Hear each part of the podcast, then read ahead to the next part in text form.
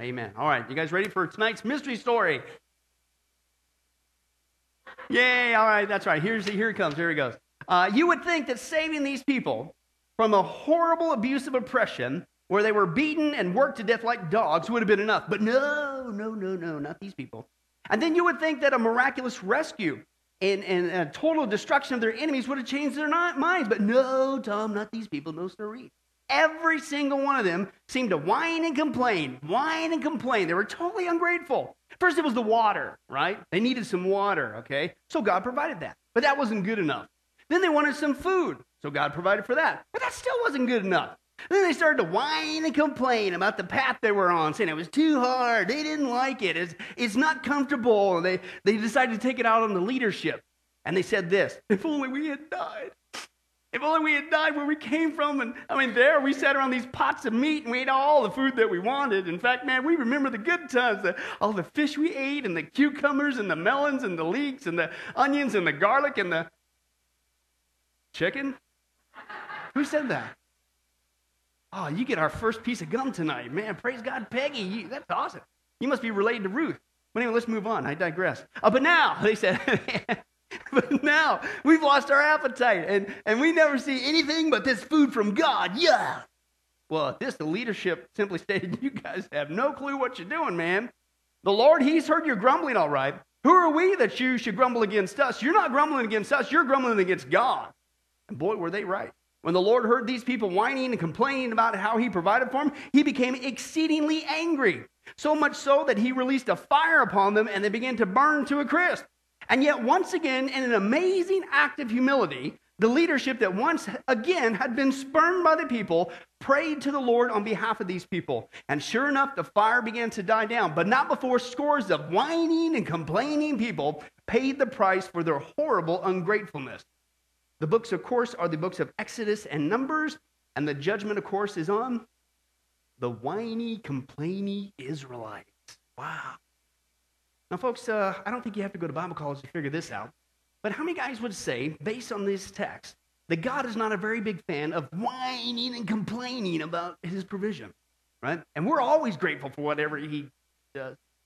Yeah, but anyway, here's the point. This passage tells us, folks, believe it or not, okay, that God does not mess around with sin.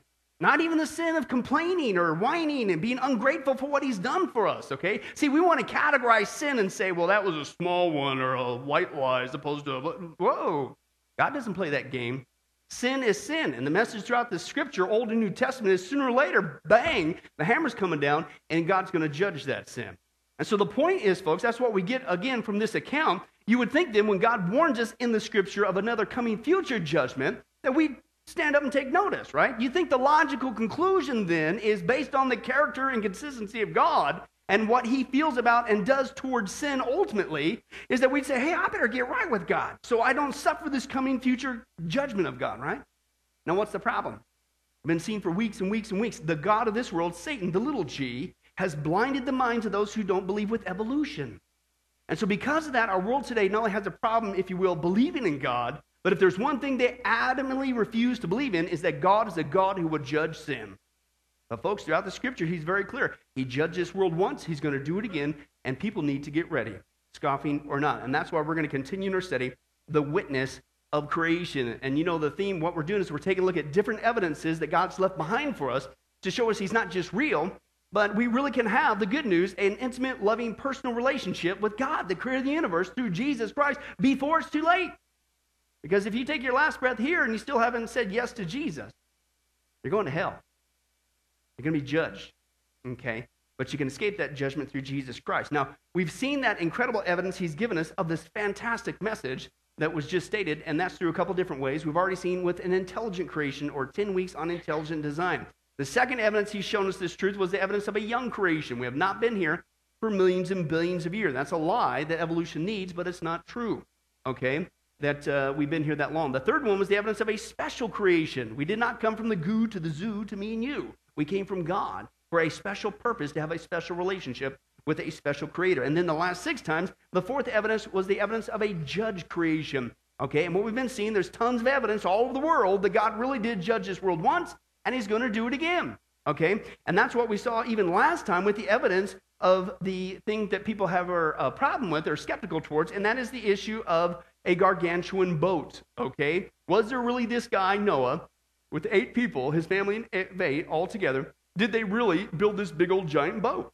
And we saw, yeah, and not just because the Bible says so, not that that's bad, right? That's our starting source, it's where it should be, okay? But because of our skeptical society, it's forced us to go ahead and do our homework and look outside. And we saw there's tons of evidence that this boat existed. All throughout culture we saw last time, and not just in recent times, but even in past times prior to the first coming of Jesus, people in history were recording, seeing the ark, going to the ark, taking stuff from the ark, etc. It's written down for us if you take a look at the annals of history. But we also took a look also at the feasibility of the ark, okay?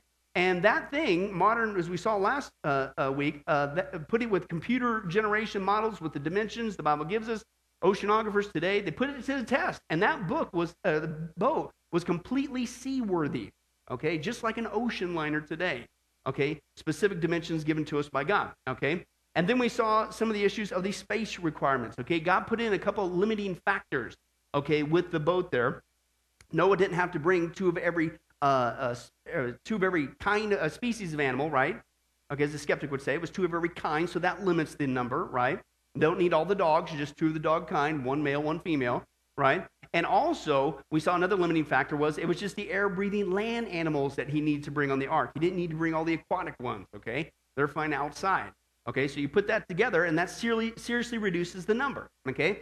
And that's where it brings us tonight. That's where we left off last week, okay? You still put in those limiting factors that we see in the scripture, okay? That's still a lot of animals to put in that boat, right? With Noah and his family, right?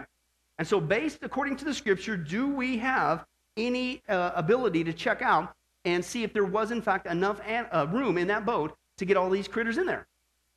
Yeah, you just read the Bible, break out your calculator, and there was room to spare, okay? But again, don't take my word for it. Let's listen to God. So open your Bibles to Genesis.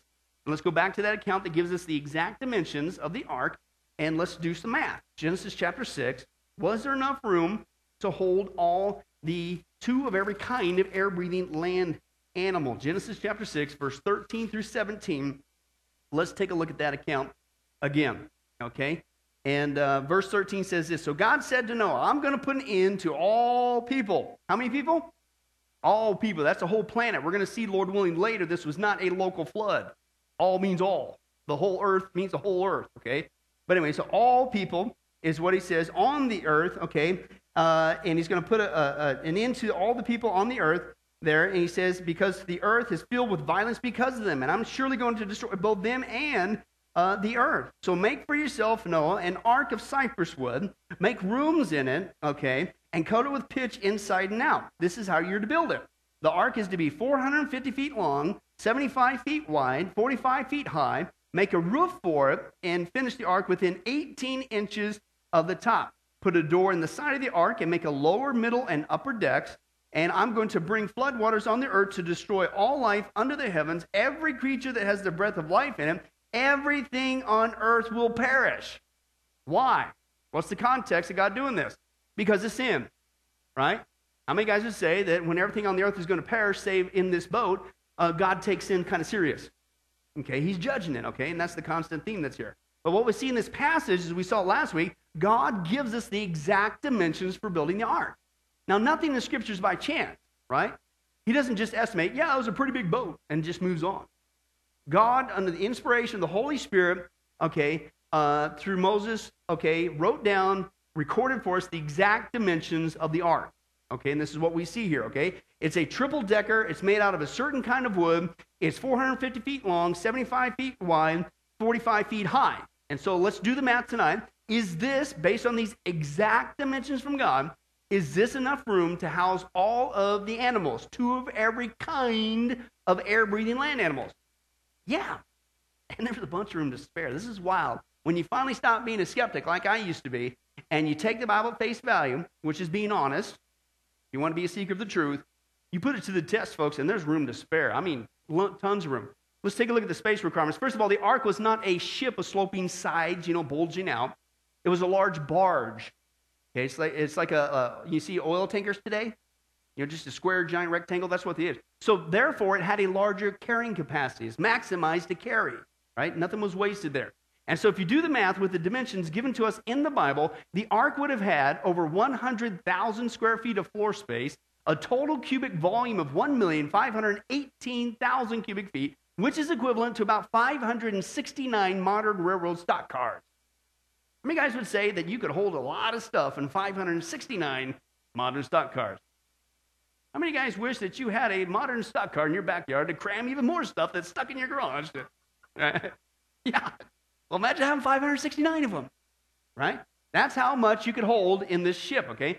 Therefore, researchers say, listen, there was plenty of room for two of every kind of air-breathing land animal. In fact, you keep doing the math, there was room to spare. Researchers have discovered that on the high side, no more than 35,000 individual animals need to go in the ark because the average size of animals is about the size of a sheep, right? The church, we usually don't do ourselves any justice and help to the biblical account of Noah's flood when we want to depict in the kids' rooms and murals of the ark, because we always pick these gigantic elephants, the giant giraffes with their...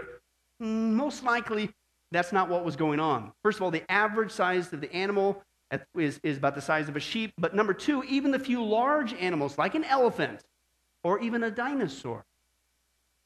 Wait a second, Noah? Bringing a dinosaur on the ark? Was that a typo? No. Wait till you get to the next study, Lord willing.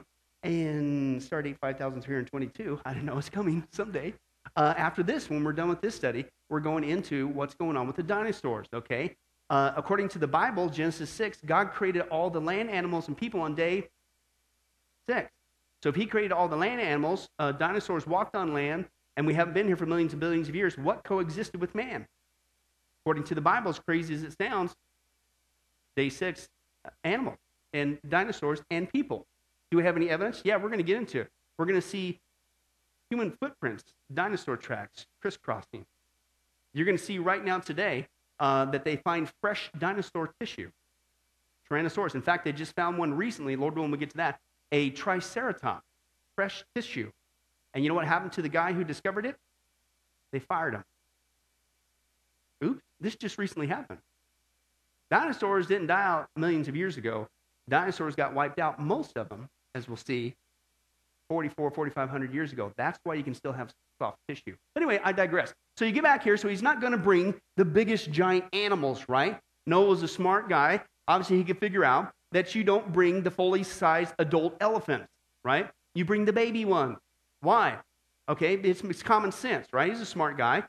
First of all, the baby ones, smaller ones, they're smaller. They eat less. They sleep more. And they live longer when they get off the ark to procreate, which is what you're bringing for in the first place, right? So that, you know, helps conserve the space as well. But so the average size is about the sheep, okay, no matter what the animal is. So researchers decided to pad the number anyway, okay, and be generous. So they assumed, okay, let's crank it up to 50,000. Now, remember, on the high side, it's 35. But they're going to pad it anyway and use 50,000 as their number, 15,000 more than they need to. And so here's what they discovered, okay? Using the railroad cars for comparison, they know that the average double-deck stock car can accommodate about 240 sheep. Remember, the average size of the animal, right? So if you do the math, that means that all the 50,000 animals, which again is 15,000 more than you really need, can be carried only on 208 of the 569 railroad cars, which is only about 37% of the ark. That's all that they took up. Animal, 37%,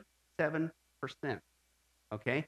That. And that would leave an additional 361 cars, or enough to make about 5 trains, each train carrying about 72 cars each, to carry all the food and the baggage, plus Noah's family of 8 people, right? You got plenty of room if you do the math.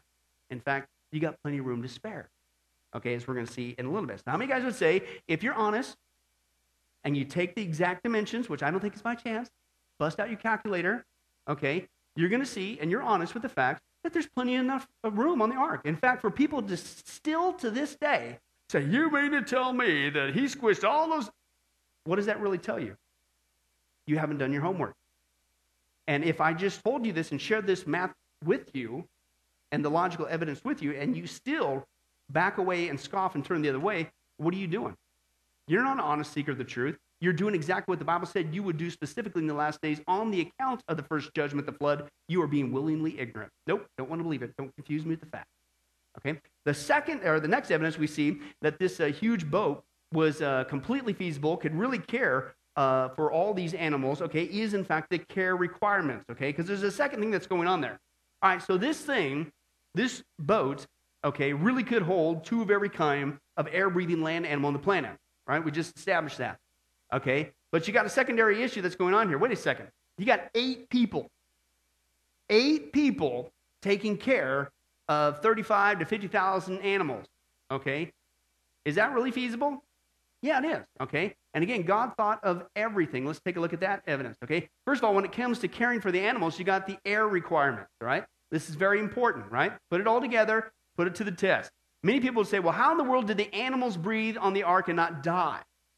Okay? And the reason why, and that is a good question, is because it's a similar problem to what modern mass animal farms have today.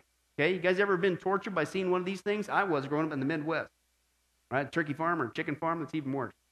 Okay? But they have a big problem. It's called ventilation, right? You got so many bodies crammed in there generating heat, or you don't get enough oxygen, and they literally, you'll lose the whole herd of chickens. Not that that's bad, but I guess you call them a herd, don't you? I just call them evil. But anyway, that's right. I digress. So it's ventilation. That's your problem, okay? And so in these cramped conditions, you have to have adequate ventilation or the animals are going to die. So the question is, well, Noah's got a bunch, 35, 50,000 animals squishing this boat, right? There's room for it, but that's a lot. Well, how did they survive? Well, first of all, the density of animals on the ark compared to the density in modern animal farms is considerably less. Remember, it only took up 37% of the space. Okay? But still, I'll give you that.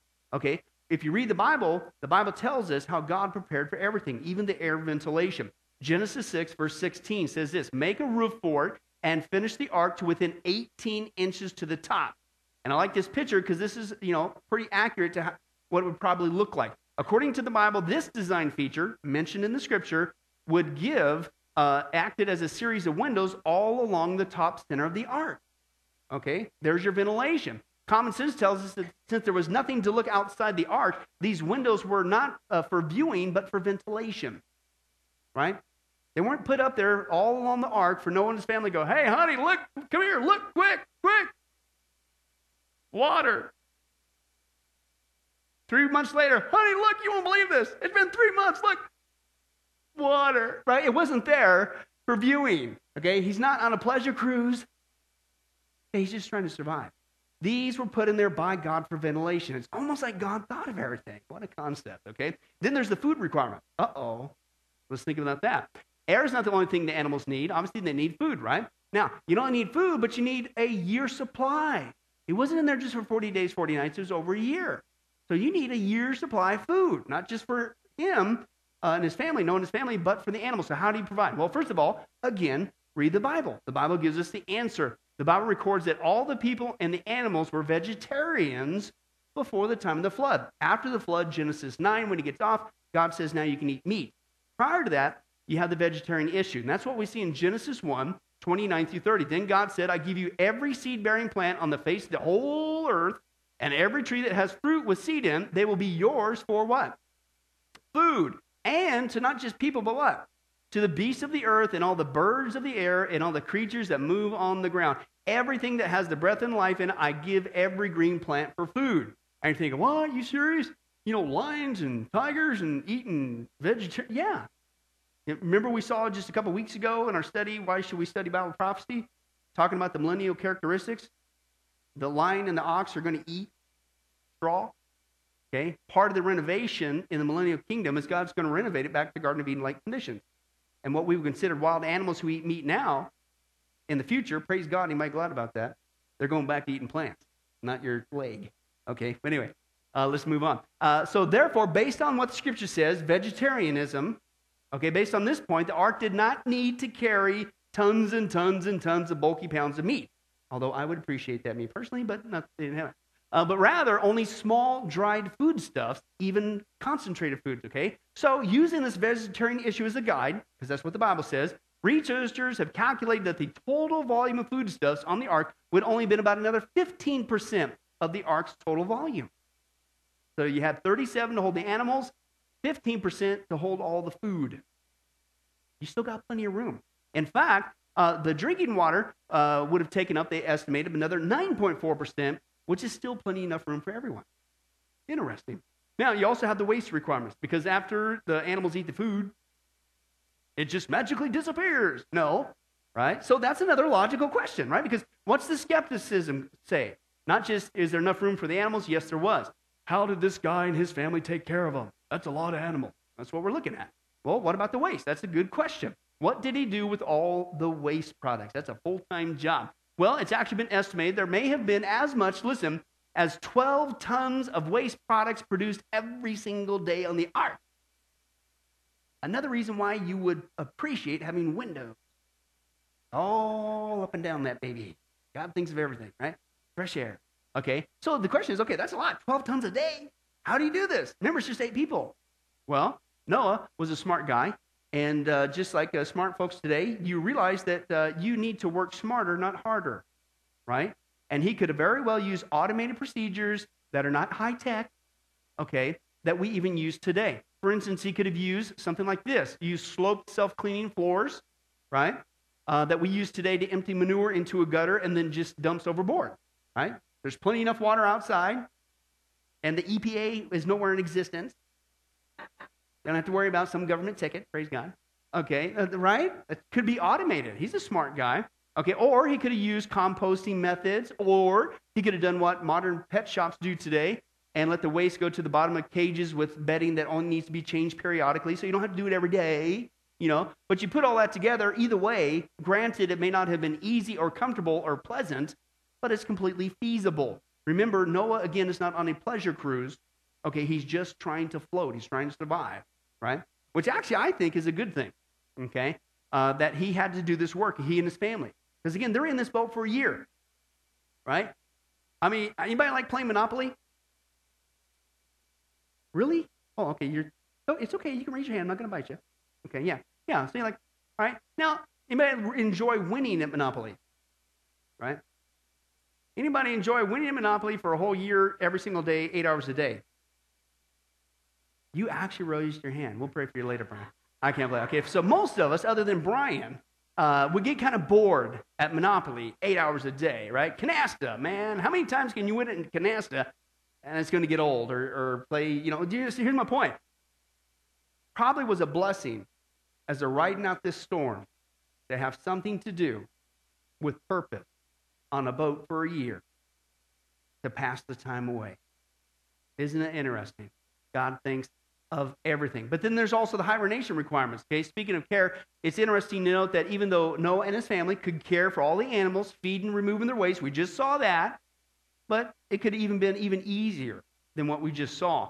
And that's because when stormy weather hits, animals tend to hibernate. They sleep it out. Okay, this still happens today. And since the worldwide flood was the biggest storm ever, okay, this tells us most likely a lot of these animals on the ark would have hibernated, okay? And so that would have drastically reduced even the more amount of the constant care or even the food, because most of them are probably hibernating. They're not going to eat. They're not going to create waste products and things of that nature. So, but either way, it was completely feasible for him to do that, okay? So once again, even though people want to say, hey, you know, the animals couldn't fit. No, there's plenty of room for that. Oh, you mean to tell me that this guy, his family of 8 people could take care of all? Yeah, very logical, okay? Could take care of that, not a problem at all, if you deal with the fact, okay? But that's not all. I mean, it seems when it comes to Noah's ark and the animals and surviving the flood, there's all kinds of skeptical questions. I think I know why, because again, what's the logical conclusion if there really was a guy who really had all these animals and his family of 8 people survived on a worldwide flood for a whole year? What's the logical conclusion? The Bible's right, and then you read the Bible and you see the purpose of the flood was to judge it because of sin, and then you keep reading the Bible over here and it says he's going to do it again. I better try to scoff at this ark thing, right? See, I think that's why, okay? But that's not all. They also scoff at not only just Noah himself, the boat, the feasibility of it, the animals, the care, and all that stuff, and we've answered all that. They come up with all kinds of questions surrounding the ark, okay? And I'm going to deal with a couple of them tonight, and then we're going to close, okay? And the first one that people say, you might have even heard this objection, and they'll say something like this: well, how in the world did Noah get all those animals on the ark, right? It's not just squishing them in there. How'd they even get there in the first place? And usually what they'll try to do, maybe you've encountered this, they'll try to paint this picture of Noah somehow renting a bunch of U-Hauls, if you will, or he's got to go down to Africa this week, Tom, and he's got to go get those lions, and he's got to hurry up and get on a plane, and he just got his tickets from Southwest, right? He's getting frequent flyer miles, by the way, all over the place. He's going over here, so he's got to get the drafts, and he's got to go way down to Australia and grab the kangaroos, and oh, no, the lions died by the time he got back because it's been 3 months, and now he's got to go back down to Africa, he's got to get these... And that's usually what they're, excuse me? Noah didn't have to get the animals. Read the Bible. God is the one who brought them to him. Genesis chapter 6, verse 20. 2 of every kind of bird, of every kind of animal, and every kind of creature that moves along the ground will, what? Come to you and be kept alive. Okay, people go, oh, you mean to tell me that God supernaturally caused the animals come to, yeah. Okay. If God can cause a worldwide flood, and if God created the animals, and if God created the universe with the spoken word out of nothing, I think he could tell the animals to go over here and they're going to do it. Okay? I mean, just give me a break, okay? The second thing that they bring up, they'll say, oh yeah, speaking of the animals then, okay, so Noah didn't have to get them. God brought them to him. But how in the world did they get dispersed after the flood? Right? Now this actually is a good question. It's a logical question. Okay? And that's what they say. They say there's no way that we can trust this account that all the animals, not just people, but all the animals had to restart after the flood. And because what they say is because we find certain animals that are characteristic to certain continents or areas or islands, like kangaroos in Australia, and there's no way they could have got there if this account was true. Okay? And, you know, they'll laugh. Oh, what do you mean to tell me that the kangaroos built a boat, you know? And off the tip of Africa or coming over around this direction over here in South America, and they floated over there and sailed over there and... No. Okay, and this is the importance of, once again, modern technology. Okay, what we see is modern technology is there's something that we can now see from the sky with satellite technology. It's called the continental shelf. Okay, now if you take a look at what's going on with the continental shelf, and many scientists believe that if you were to lower the level of the oceans just a little bit, it wouldn't take a lot. We're not talking thousands of feet or anything. Just a little bit, then all of a sudden it would expose the continental shelf. And when the continental shelf exposes, you see that the ability for anybody, including animals, to traverse anywhere on the planet all of a sudden is there. There's land bridges connecting all the current continents if you just lower the waters for a little bit. And a lot of scientists believe that this is what happened after the flood, okay? After the flood, because the atmospheric conditions, Lord willing, we'll get into that in a couple weeks, but the atmospheric conditions drastically changed the atmosphere on the planet. One of the things that it induced after the flood was the ice age. There was an ice age, okay? But it did not happen millions of years ago or hundreds of thousands or tens of...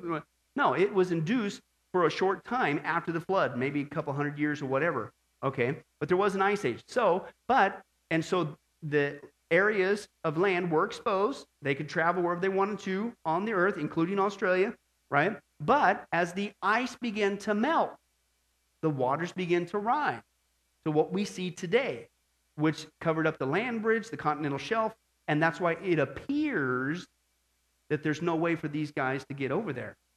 The flood explains it all, okay? There's no need to scoff even about that. The next question they come up with is, oh yeah, well, okay, maybe there was this Noah guy.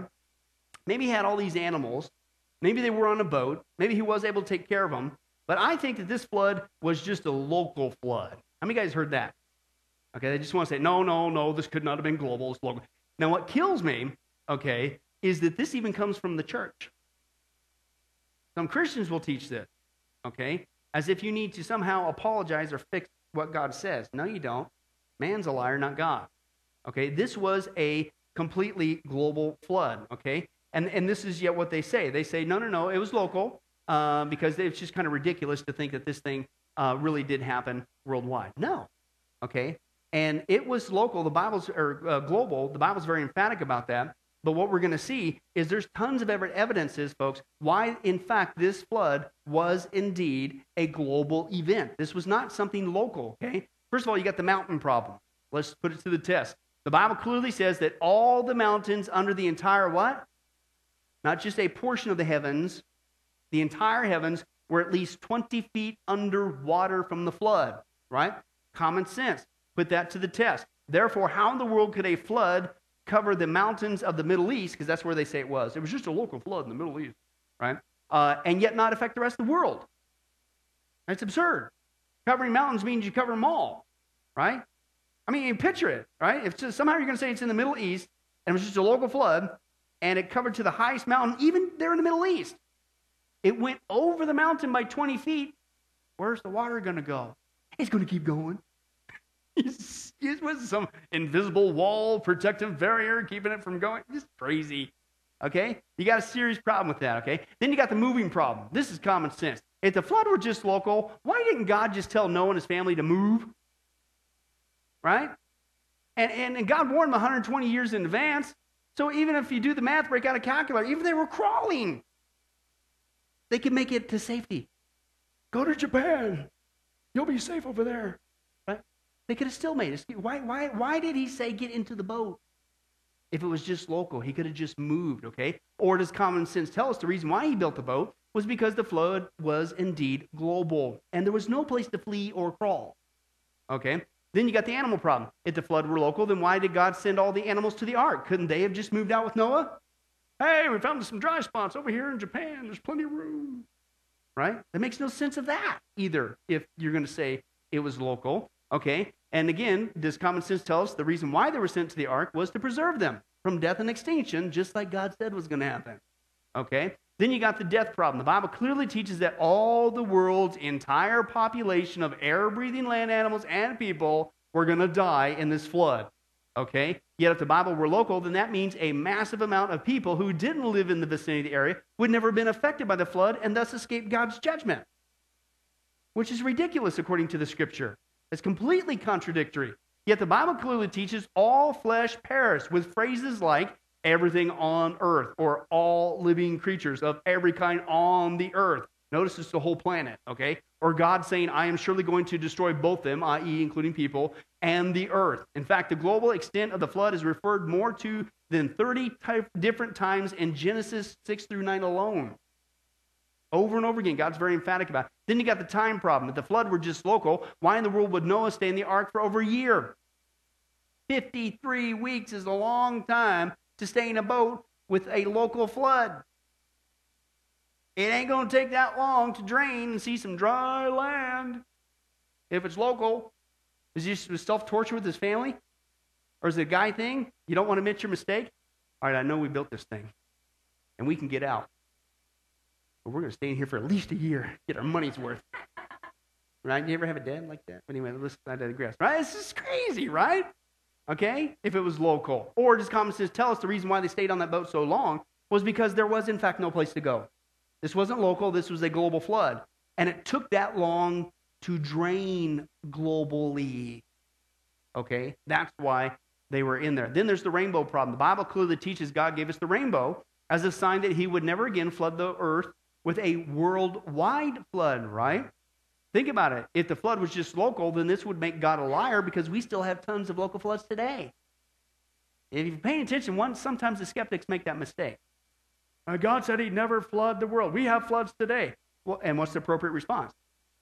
Well, yeah, local floods, but God's promise with the rainbow was what? I'm never going to flood the whole thing. You don't get that if you want to compromise on this and say that it was just local. The Bible clearly says God doesn't lie. The flood he was talking about was global. And he uses even statements like this. Isaiah 54:9 says, I swore, God speaking, that the waters of Noah would never again cover the what? The earth. Okay? God is talking about a global flood, not a local one. And then there's the judgment problem.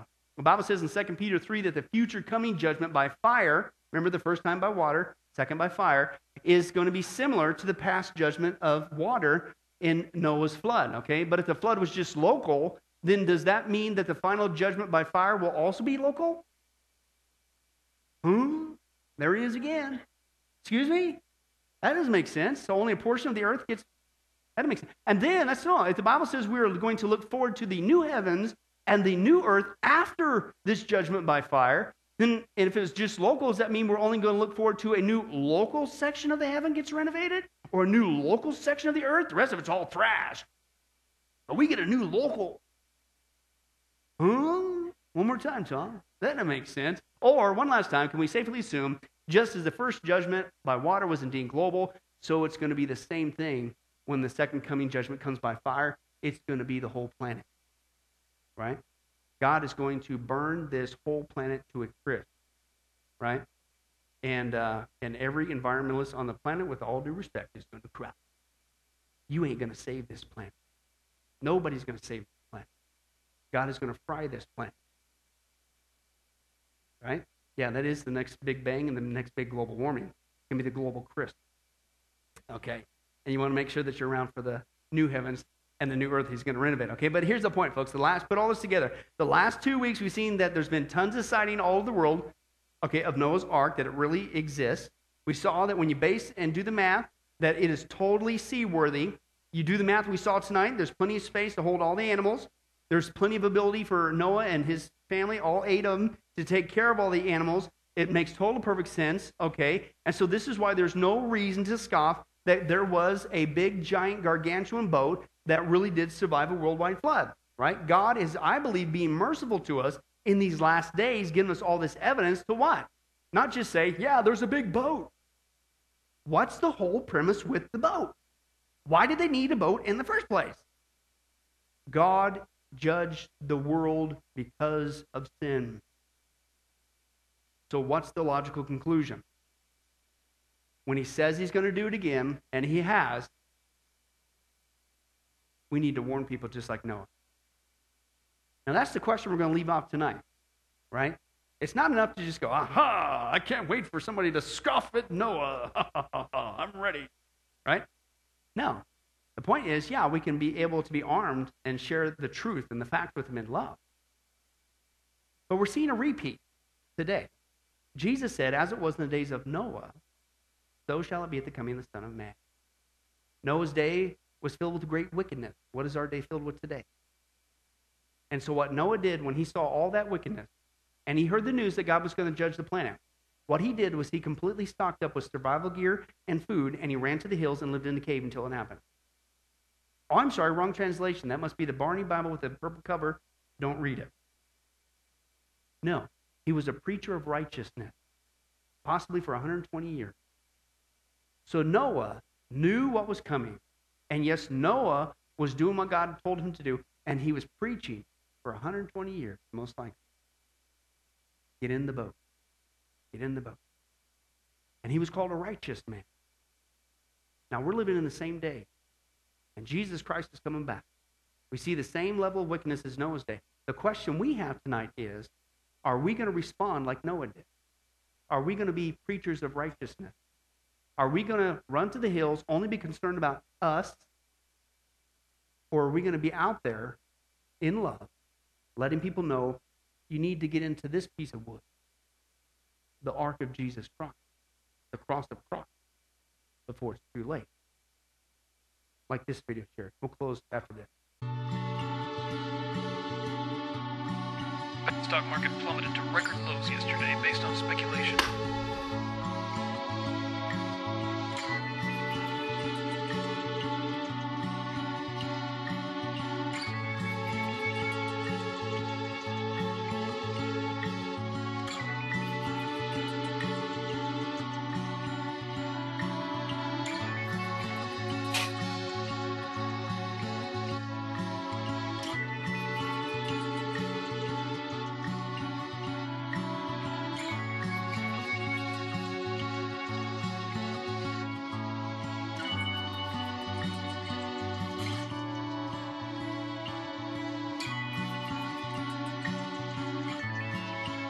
And it came to pass, when men began to multiply on the face of the earth, the Lord saw that man's wickedness had become great, and that the thoughts of his heart dwelled only on evil.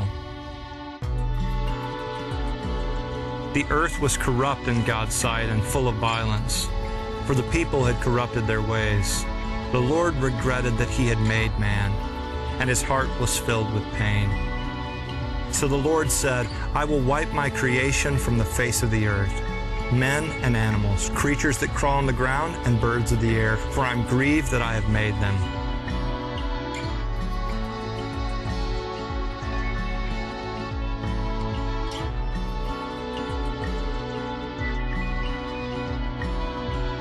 But one man found favor in the eyes of the Lord, one righteous man, blameless among the people of his time, who walked with God.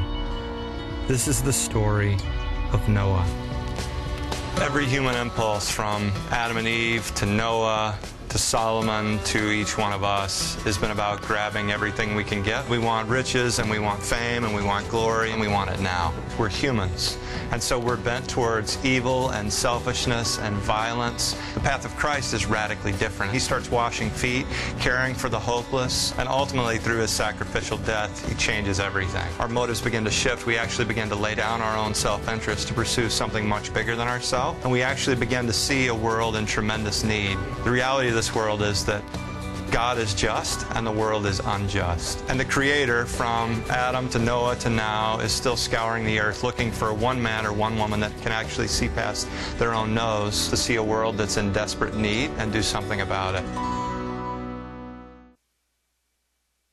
Not much different than our world today, if you put it in the biblical frame. And notice what was the logical response.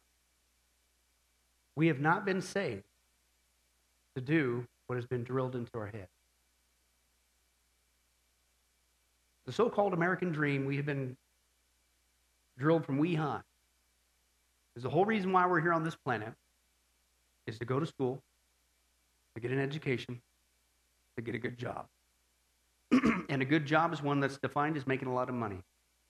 And the reason why you make a lot of money is so you can buy a bunch of things that nobody needs to impress people who you don't even know, who in the end don't even care. And then somehow, some way, you make it and tiptoe through death safely and go to heaven. That's not what God has saved for. We're living in Noah's day again. The wickedness might have different clothes, but it's still here today. But God has called us in this time of coming judgment to be faithful preachers, righteous, and don't miss the task at hand.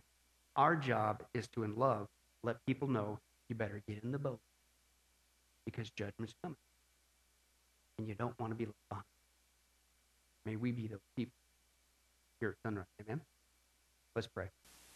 Well, hi, this is Pastor Billy Crone of Sunrise Baptist Church and Get a Life Ministries, and I hope you enjoyed today's study. But in closing, before you go, let me ask you one final question. If you were to die today, are you sure that you go to heaven and not hell? You see, here's the problem. The Bible says that nobody automatically gets to go to heaven, and that's because God is holy and we are not. The Bible says that the wages of our sin or our unholiness or the wrong things that we have done have separated us from God. And the wages of our sin or unholiness means that we deserve to die and receive God's judgment, to go to hell and not heaven. In other words, we're disqualified for heaven. And that's because God being holy and us being not, the two cannot mix. So what are we going to do? Well, that's bad enough. The other problem is we don't even want to admit this dilemma, even though God already knows it all. And so out of love, God gave us something called the Ten Commandments to show us that we're really disqualified for heaven.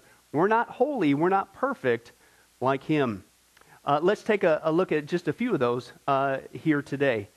The Bible says, the Ten Commandments says, you shall not bear false witness. That means lying. How many of you have ever told a lie before? Well, those of you who didn't raise your hand, you just did. Okay, let's be honest, folks. Let's not tell another lie. We've all lied. Well, believe it or not, that disqualifies you for heaven. That's how holy God is. He is the truth. He does not lie. And so that makes us a liar. Another of the Ten Commandments says, you shall not steal, okay? How many have ever taken anything without permission? Well, all of our hands should have went up at that one. We've already said we're a bunch of liars, okay? Well, we've all done that, and it doesn't have to be a bank. It could be a pencil in the third grade. That means that we're a thief, okay?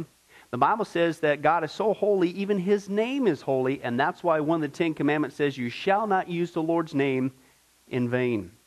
Hey, folks, isn't it ironic how now the blessed name of Jesus Christ, the Bible says there's no other name under heaven by which men might be saved, Jesus Christ, has now become a cuss word? Folks, the Bible says that's the sin of blasphemy, okay? And folks, let's be honest, we've used God's name in vain before. The Bible also says in the Ten Commandments, you shall not commit adultery. And Jesus takes the standard even higher. He says, listen, it's not just physical adultery. He says, surely I tell you that if you look at another person with lust in your eye, you've committed adultery in your heart. God looks at the heart. One more out of the Ten Commandments says, you shall not murder. And you might say, well, hey, I haven't done that one. Really? The Bible says that the sin of hatred is akin to the sin of murder. You, in other words, in your heart, wish they were dead. You pulled the trigger, if you will, in your own heart. And the Bible says God sees that, and it's just as bad. He knows the mind, He knows the hearts, the thoughts, and the intents that we have. Folks, that's just 5 out of the 10 commandments. How you doing? Not very well. None of us can keep them. They're God's x-ray to show us that we're disqualified. And so when, not if, your time comes, because we're all marching towards the grave at different speeds, you're going to have to stand before God. And you're going to have to say who you really are. He already knows. Hey, God, let me into heaven. I'm a liar. I'm a thief. I'm a blasphemer, adulterer, and a murderer. Folks, the Bible is clear. Such people as these will not inherit the kingdom of heaven. That's the problem. Here's the good news. God so loved the world that He sent His one and only begotten Son, Jesus Christ, that whoever believes in Him, what He did on the cross, on our behalf, that we will not perish, we will not go to hell, but He will give us the gift of eternal life. Jesus died on the cross to forgive us of all of our sins. It's something that we don't earn, we can't earn. It's a gift, the Bible calls it, and a gift cannot be earned. He was taking the death penalty in our place. That's what the cross was of the day. And that if we would just ask Jesus Christ to forgive us of our sins and believe that in our heart that God raised Him from the grave, showing that His death is satisfactory to God to forgive us of all of our sins, no matter what we've done, the Bible says we shall be saved. The Apostle Paul says that if we confess with our mouth Jesus is Lord and believe in our heart that God raised Him from the grave, we will be saved. Let me give you a common analogy of what God's doing and what He did for us with Jesus dying on the cross on our behalf. In life, we know that people can be sentenced for a crime to where they're actually on death row. The courtroom scene is completely finished. The gavel has already sounded. They are going to jail, and they're just awaiting their time before they go to the death penalty. As they're sitting there in the jail cell, it's a proven fact. They did what they did. Everybody knows it. They're just waiting for that time for their number to come up, so to speak, and walk down that hall and be executed. There's nothing they could do to reverse their crime. No amount of good works in that jail cell can reverse what they've done. It's too late. It's over. But believe it or not, there's one way that people even today can get off a death row. And that's if the one in authority, the governor, if he were to, out of mercy and kindness, nothing that the person did, because they don't earn it and they don't deserve it, and they can't earn it, if he would grant them what's called a pardon, out of the kindness of his heart, he has the authority to grant them a pardon and absolve them completely of their crimes against the state. And did you know that there's actually been people that this has happened to, that the governor, out of mercy, has granted them a pardon as a gift, and they've gone down to the jail cell and handed that person, extended it through the bars, here, I'm granting you a pardon. If you would just receive it, you can go free right now. And did you know that there's actually been people who've said, no, I don't want your pardon. And so what happened is of their own doing, even though they had a way out, they still had to go to the death penalty. Folks, can I tell you something? That's what God did for us with Jesus dying on the cross. He sent His Son to take the death penalty in our place. He, God, has the authority to grant us through Jesus a complete pardon.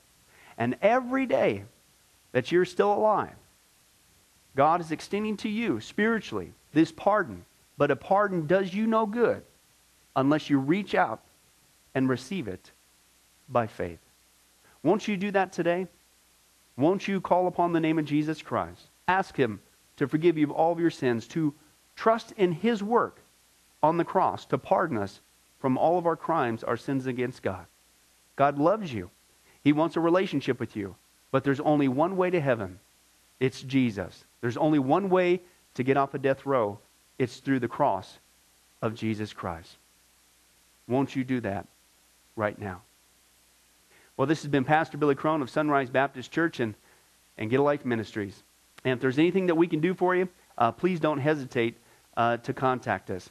Our number, our information will come up here on the screen shortly. And if there's anything we could do for you, please don't hesitate to let us know. Thank you for joining us. And remember, I hope to see you in heaven. God bless. Thank you for watching this presentation from Sunrise Baptist Church. If you would like to send us a letter or any other kind of postage, you can reach us at 1780 Betty Lane, Las Vegas, Nevada, 89156. For more information, you can give us a call at 702-452-8599 or email us at bcrone@getalifemedia.com, or you can visit our website at www.getalifemedia.com. Billy Crone and this ministry can also be found on Facebook and Twitter. Join us for services at www.sunriselv.com.